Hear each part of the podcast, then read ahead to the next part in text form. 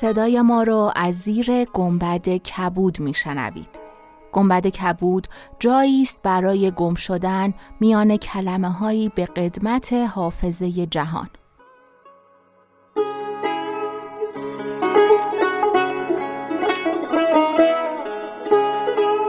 سلام من شقایق جهرومی و دوستانم شما را به زیافت نور و کلمه دعوت می‌کنیم به قسمت پنجاه و یکم گنبد کبود گوش می‌کنید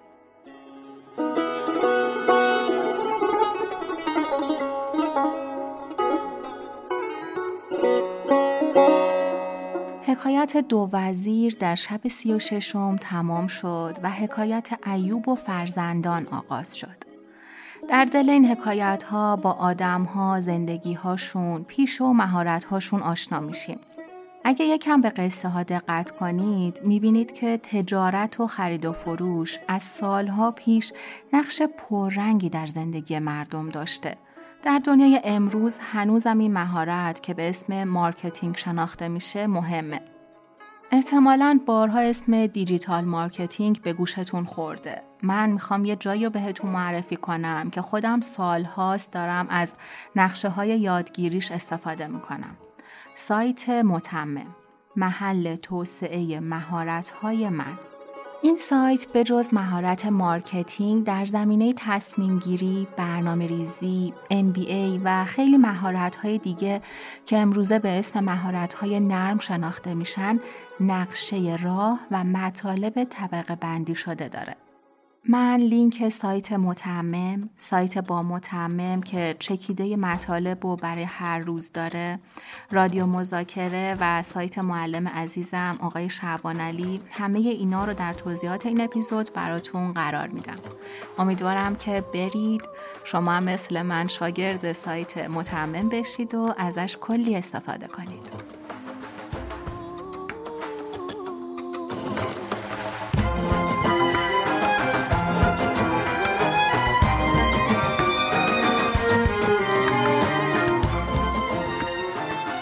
چون شب سی و هفتم برآمد. شهرزاد گفت ای ملک جوانبخت چون بازرگان درگذشت بسی مال به میراث گذاشت. از جمله آن مال صد بار کالای قیمتی از خز و دیبا و مشک بود که آن بارها را به قصد بغداد بسته و نام بغداد بر آنها نوشته بود. چون مدتی از وفات او برفت پسرش همان بارها برداشته به بغداد روان شد. بی مذرت و آفت به بغداد رسید. در آن اوقات ایام خلافت هارون رشید بود. چون خانه وسیع و عالی اجاره کرده و فرشهای رنگین در آنجا بگسترد و وساده های دیبا نهاد و پرده های حریر زرین تراز بیاویخت و بارها در آنجا فروچید چند روز به راحت نشست.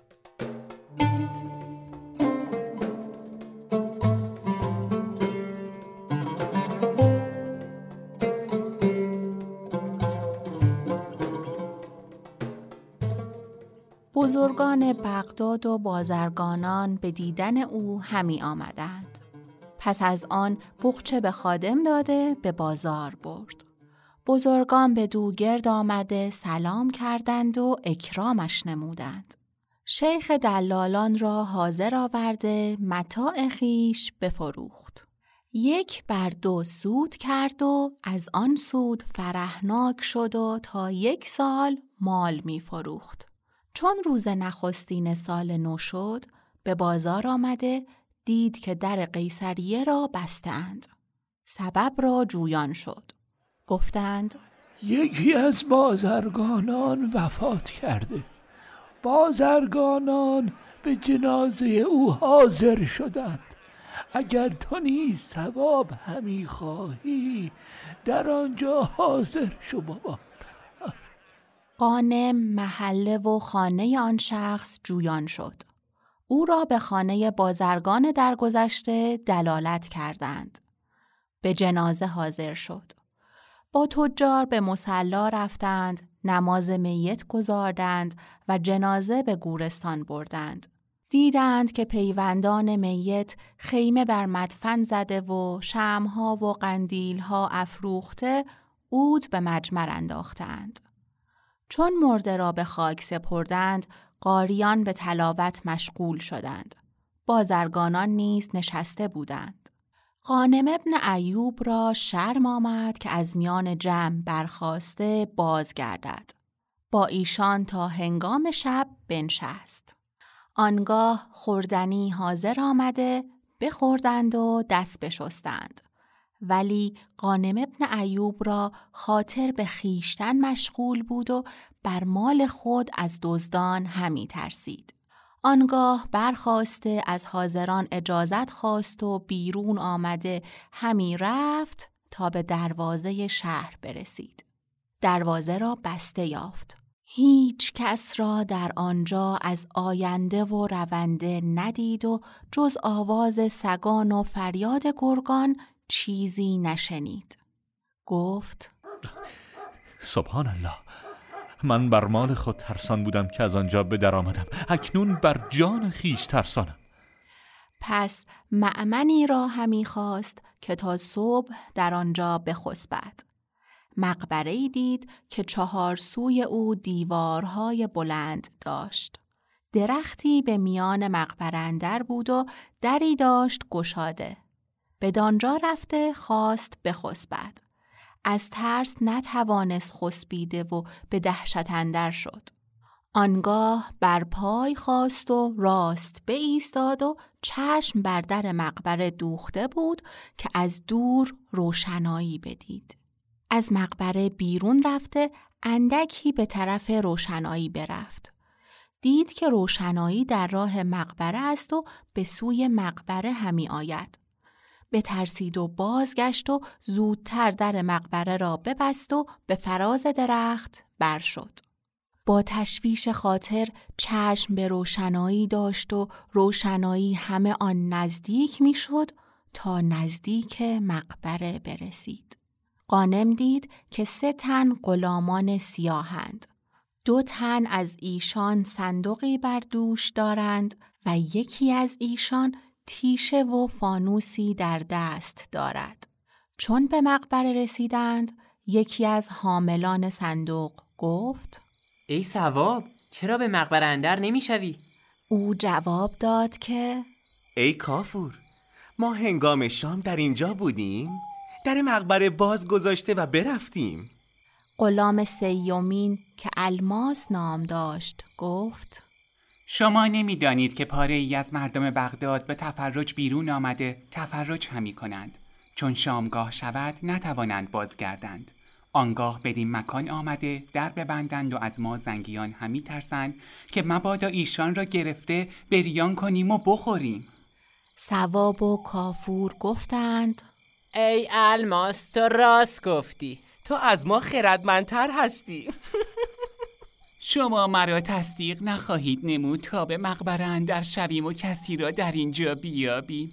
گمان من این است که اگر کسی در اینجا بوده است چون پرتو چراغ ببیند بگریزد و به فراز درخت بر شود.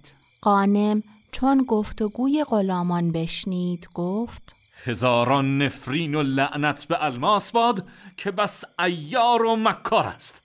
و با خود گفت که و من چگونه از این ورته خلاص خواهم شد؟ پس حاملان صندوق با آن یکی گفتند سنگینی صندوق ما را آزرده است. تو از دیوار بالا رو و در به روی ما بکشا ما نیز به پاداش آن.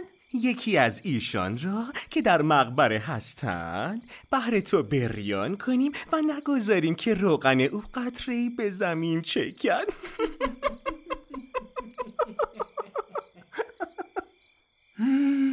مرا بیمان است که دزدان دزدی کرده باشند و چون شب برآمده داخل مقبره شده اند. وا هیچ کس یارای آن ندارد که. بدین مکان آید؟ پس هر سه تن صندوق را از دیوار بالا برده به مقبره اندر شدند و در بگشودند. یکی از ایشان گفت امشب ما از بار کشیدن و راه رفتن و درگشودن و دربستن مانده شده ایم و اکنون نیمه شب است. دیگر به گشودن سردابه و خاک کردن صندوق قدرت نداریم. همان به که سه ساعت بنشینیم و راحت یابیم. پس از آن برخواسته به کار خیشتن پردازیم. آنگاه در ببستند و بنشستند. یکی از ایشان گفت باید هر یک سرگذشت خیش بیان کنیم و سبب بریده شدن مردی خود بازگویی.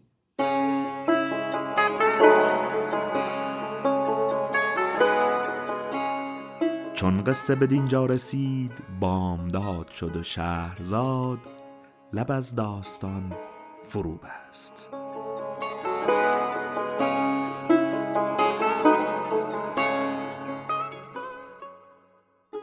قصه شب سی و هفتم هزار یک شب اینجا به سر رسید ولی قصه ما نه. ما دست به دست هم دادیم تا صدای داستانهای کهن رو به گوش شما برسونیم. اسم عزیز دوستانمون رو صداها و دستهایی که گنبد کبودو می‌سازن همراه لینک اینستاگرامشون در توضیحات قرار میدیم تا باهاشون بیشتر آشنا بشید.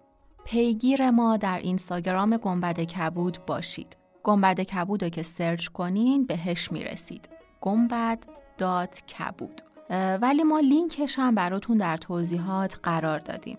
در توضیحات یه لینک دیگه هم هست. لینک حامی باش برای حمایت مالی از گنبد کبود.